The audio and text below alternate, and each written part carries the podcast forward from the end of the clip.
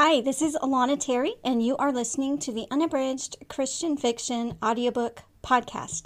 I'm really glad you joined us for season four. We are streaming daily chapters from full length Christian fiction audiobooks just for you. And the sponsor for this season of the Unabridged Podcast is Blessing on the Run, which is also the audiobook you're going to listen to. So, if you would like to listen to the entire audiobook at once, you can go to alanaterry.com slash blessing to get your free audiobook copy. Or you can tune in right now for today's chapter of Blessing on the Run. Chapter 23 So many thoughts are spinning around in my brain that it's quite possibly about to explode. Either that, or I'm going to burst Damien's eardrums with all of my questions. Did you talk to Tyson? Did he say where they were? Do you know what he wants? Damien clutches the steering wheel. His voice is steady, but the veins are bulging out of his forearms. All he said was not to bring the police and come, just the two of us.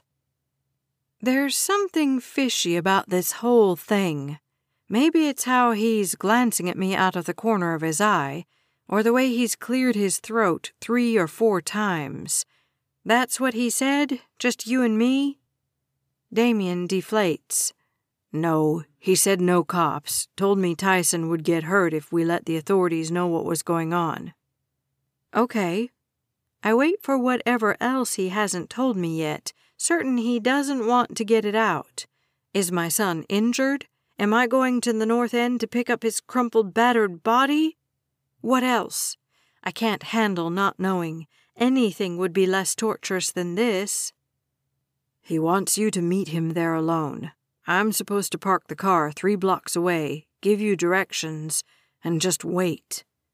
I sigh with relief. That's all? Why couldn't he have told me that from the beginning? You're not going to meet this guy alone.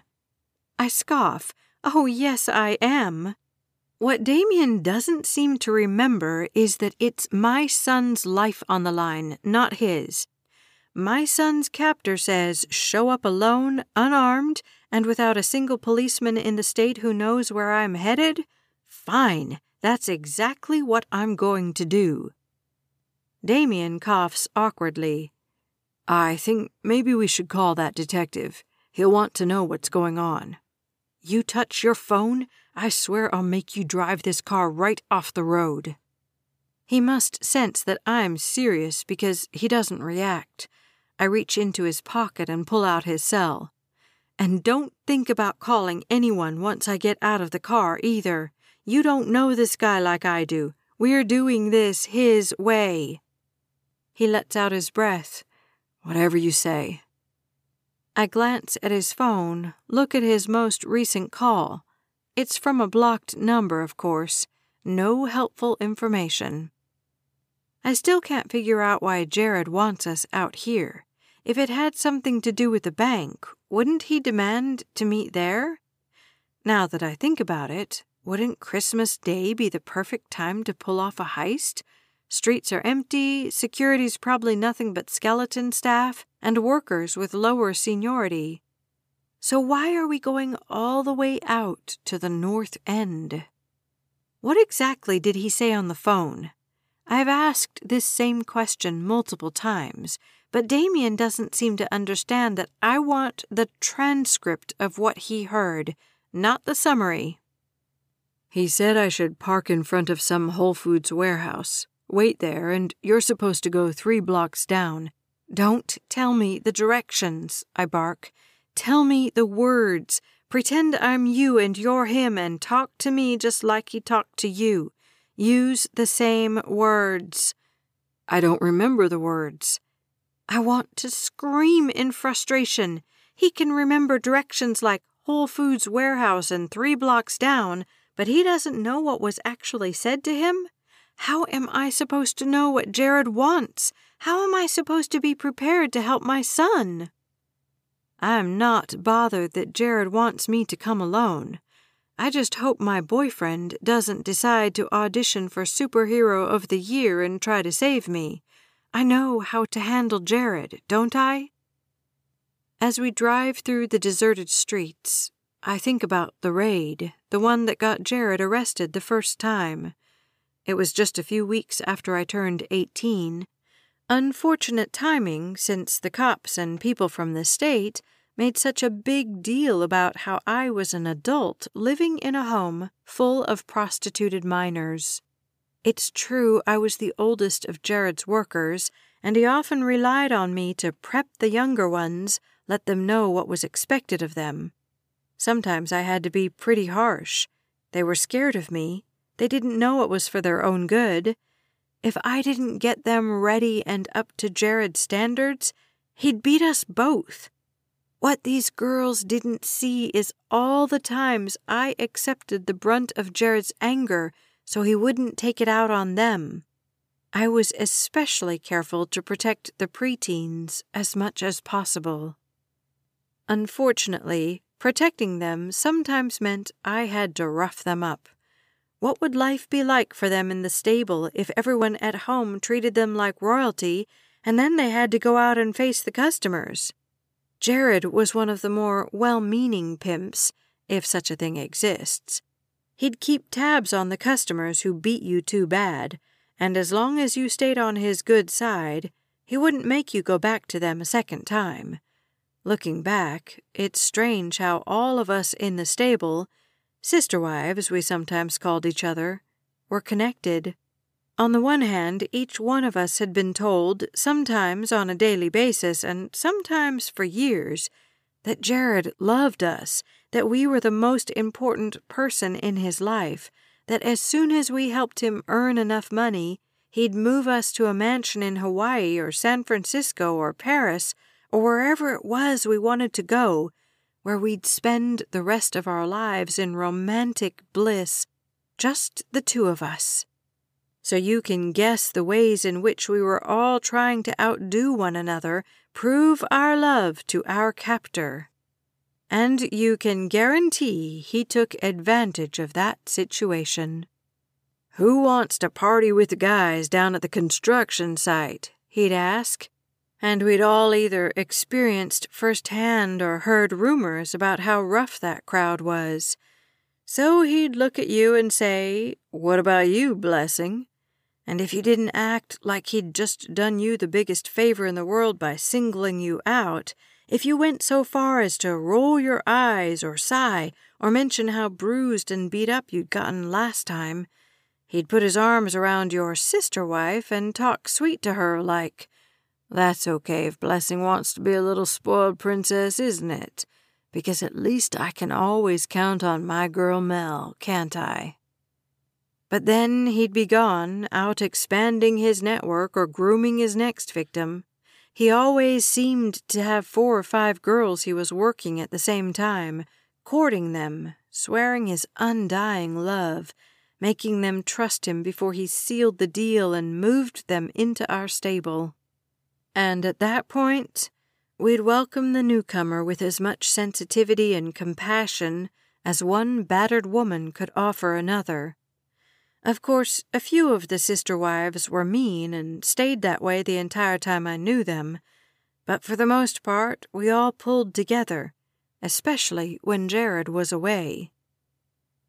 Eventually, all of Jared's illegal activities caught up to him, the cops had been following him for a while, but took their sweet time making a move. I guess they needed to be sure they had enough evidence to stick. Otherwise, all they'd do is warn him off. He'd move us all or start a new stable somewhere else. And where would be the justice in that? Still, I wish the cops could have swarmed the house a few months earlier when I was still under age when I would have been guaranteed to be viewed as a victim and not an accessory. Too late to change the past, though, isn't it? It was summer, I remember, because we were earning enough money for Jared by then. I think there were fourteen or fifteen of us together at the time, that he'd moved us into a pretty nice house, four bedroom, big hot water tank so we didn't have to ration our shower schedule all the time. Problem was, the AC wasn't working, and Jared was stressed out about this boxing match coming to town, and he was trying to get together enough girls for a huge party, so he didn't want to spend any extra expense fixing it. We were all lazy that afternoon. It was probably only two o'clock. Some of us were just waking up. Others had been awake, but we hadn't really done anything with our day yet. Jared had just gone out. Who knows where to? None of us thought to ask either. He came when he wanted, he left when he wanted, and he took whichever one of us he wanted. Looking back, maybe that's why we were so lazy, not just because of the heat. We'd literally lost the ability to think or make choices for ourselves. I'm the one who saw the man outside the window. He looked at me and put his finger over his mouth like he wanted me to be quiet. His eyes were kind. To this day, I can recall the compassion in his expression, like he knew everything I'd gone through, like he wanted to help me. He kept his finger to his lips until I nodded and showed him I understood. He pointed to the back door. Could I meet him? I shrugged. Jared would probably be gone for hours, busy as he was with the whole fight prep. So I told one of my sister wives I was going to get a little fresh air, and I met the man out the back. He was shorter than I expected. He put his fingers to his lips again and led me several houses down. Given my profession at the time, you might think I expected him to be a client, but I was certain he wasn't. I knew how to spot a customer. They don't make eye contact, especially not with such tenderness in their gazes. So I wasn't scared of him. I was slightly worried about being caught, but our home was in a neighborhood with lots of alleyways, and I didn't think anyone from the house could see me. I'm Dominic. I'm here with the police department, the man told me, but his eyes stayed calm and gentle, so I didn't freak out too much. I don't want to get you in trouble, he added. To this day, I think he meant it. I seriously think he expected the legal system to treat me like it did the other minors who got rescued that night. If he thought I was a criminal, he wouldn't have spoken with such compassion. Dominic explained that they knew about Jared and how he was keeping us locked in his house. I had to correct him there. We were all free to leave, any one of us, the doors were never locked from the outside, the windows never barred to prevent our escape. What held us there were chains far more wicked and significantly stronger. Some of us stayed because we honestly thought Jared loved us. Others refused to run away because of all the threats about what he'd do to us or our families if we tried. Then there were girls like me whose reasons involved a sick and pathetic combination of both.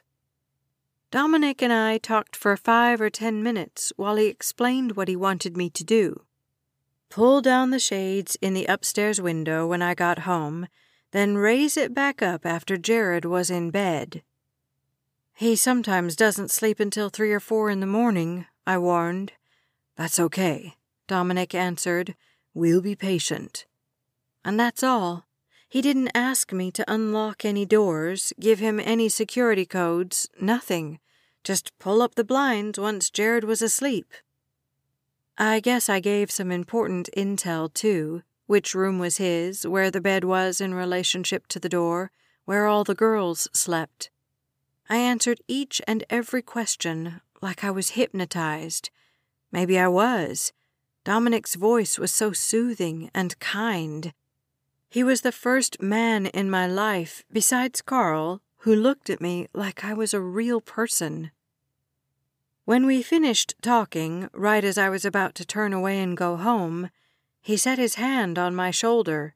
I couldn't believe this cop was actually touching me. Can I ask you a question? I shrugged. Sure. How did you get here? I mean, how did things end up like this for you?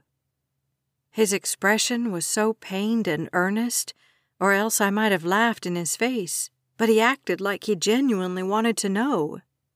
I sighed. Should I tell him about my step cousin, Jared's niece, who introduced me to him when I was all of ten years old? I couldn't tell him about the baby, about the secret that had bound me to him from the time I was in junior high. The cop's question haunted me as much as his eyes. I didn't have a single word to give him in reply. Chapter 24 We're at the north end now. I hate this part of town. All wharves and warehouses and industrial zones. There are so many tall buildings looming around us Jared could have snipers hidden in two dozen different windows. Or maybe I've just watched too many action movies. Damien parks the car. You sure you want to do this? he asks. Alone? I nod. Now that we're here, I think I could recognize my fear if I looked hard for it. But a mom will do anything for her kid, right? At least that's how it would be in an ideal world. Moms in an ideal world wouldn't abandon their babies in trash cans or let their boyfriends talk them into going to abortion clinics. Of course, in an ideal world, deranged ex boyfriends wouldn't kidnap innocent children to start with. But that's beside the point. Damien takes my hand in his. I love you, he says. You know that, don't you? What's he doing? He's acting like he'll never see me again. Does he seriously think this is goodbye? Poor fool's watched even more action movies than I have. I give him a quick peck on the cheek. Be back soon. Wait. He tightens his grip. There's something I want to do first. He's staring at my hand, and for a second I'm afraid he wants to put my engagement ring back on. Like I said, horrible sense of timing. But that's not it. Before you go, he clears his throat. If this is a new nervous habit he's picked up, I'll have to invest in some earplugs or something if we're going to stay together. I was just thinking, your parents pray all the time, right? So maybe, I don't know, maybe we could do something like that now. I let out my breath. Fine. I don't know why I'm being a drama queen about it. Maybe because now that we're here, I just want to find my son, take him with me, and go. But if Damien's got the itch to pray, who am I to stop him? You gonna start, or should I? He's blushing. My boyfriend is literally blushing. I don't really know what to say. It's sort of. Fine, I huff, and I race through a quick prayer. I'm not even thinking about the words. It's just, Help us get Tyson back. Please keep us all safe. Blah, blah, blah. I finish with Amen and figure we're done. But then Damien assumes it's his turn. Hey, God, I'm really sorry I never learned how to do this too good when I was growing up. But I've seen the way Blessing's parents talk to you and think that once we become a family, it's what I want to learn to do better, and teach Tyson to do better too since maybe if he learns to pray like his grandparents do, maybe he won't get into all that trouble at school. Think that's okay to say? It takes me a second to realize he's directing this question at me, so I nod my head and let him get back at it. The sooner he finishes up, the sooner I can find my son. And, well, I think it's pretty neat hearing things about you at Christmas. It's not stuff I've thought about before. I can't even. Is he going to just ramble on all day? But you know, last night me and Carl got to talking, and a lot of what he said made sense. How we've all done things we're ashamed of, but you can forgive us when we ask you.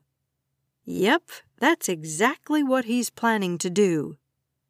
So, anyway, there's lots of things I guess I need you to forgive me for, like when I lie and say I don't got any small bills on me and can't make change for my deliveries, or when I go out with my buddies and have a few too many.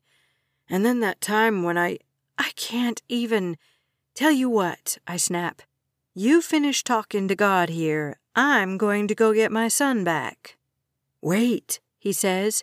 You sure you don't want me to ask God to protect you? I was getting to that, you know. It's just your dad made it out like the forgiveness stuff had to happen first, and I wanted to do it all in the right order.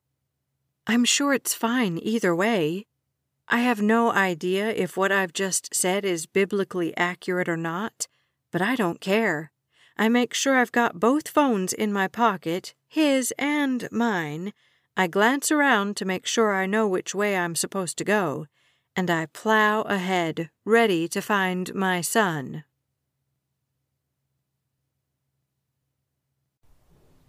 Alana Terry here. I hope you enjoyed today's installment of Blessing on the Run.